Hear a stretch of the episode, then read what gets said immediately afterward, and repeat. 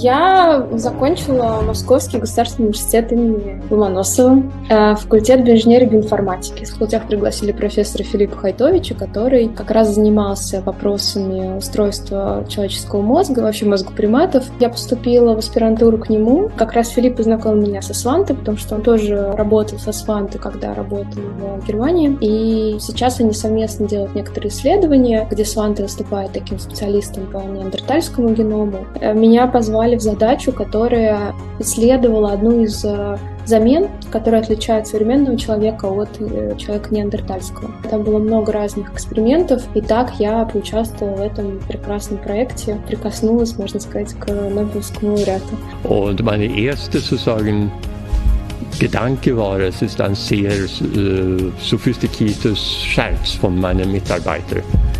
Aber dann klang es alles ein bisschen zu ernst, sodass Проще всего будет это сказать, что Сванте получил свою Нобелевскую премию за вклад в исследование вымерших человеческих видов, э, неандертальцев и денисовцев.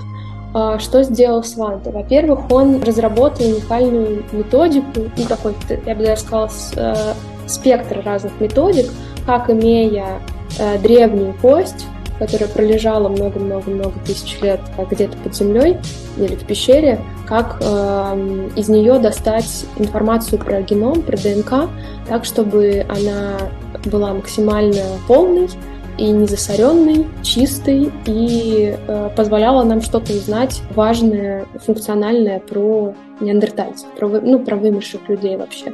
А вторая история — это то, что вместе с русскими учеными, русскими антропологами, они смогли найти новый вид человека, про который вообще никто не знал. Фаланги мизинца, которые они нашли в пещере на Алтае, они, значит, восстановили, что это был отдельный вид древнего человека, денисовский человек. Ну и в-третьих, они сделали хороший геном неандертальца и сравнили его с современными людьми, попробовав объяснить, чем же неандертальцы, почему да, мы выделяем их в, отдельный, в отдельную ветку развития человеческого вида, почему до современного состояния э, дожили вот современные люди, да, а денисовцы, неандертальцы не ходят по, ну, по улицам. Это один из способов посмотреть, что функционально или с точки зрения генома было в, у неандертальцев и денисовцев, чего не было и что было у современных людей. И это довольно интересная наука, потому что много чего помогает понять про современного человека, какие адаптации позволили современному человеку человеку дожить до современности.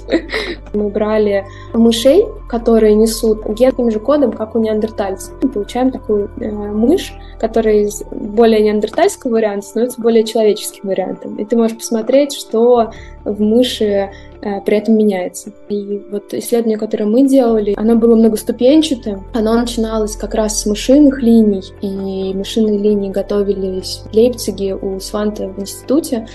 На самом деле это очень большая команда нужна. Я несколько раз была у них в Лейпциге. Там хорошие менеджеры, которые помогают тебе с какой-то технической, административной частью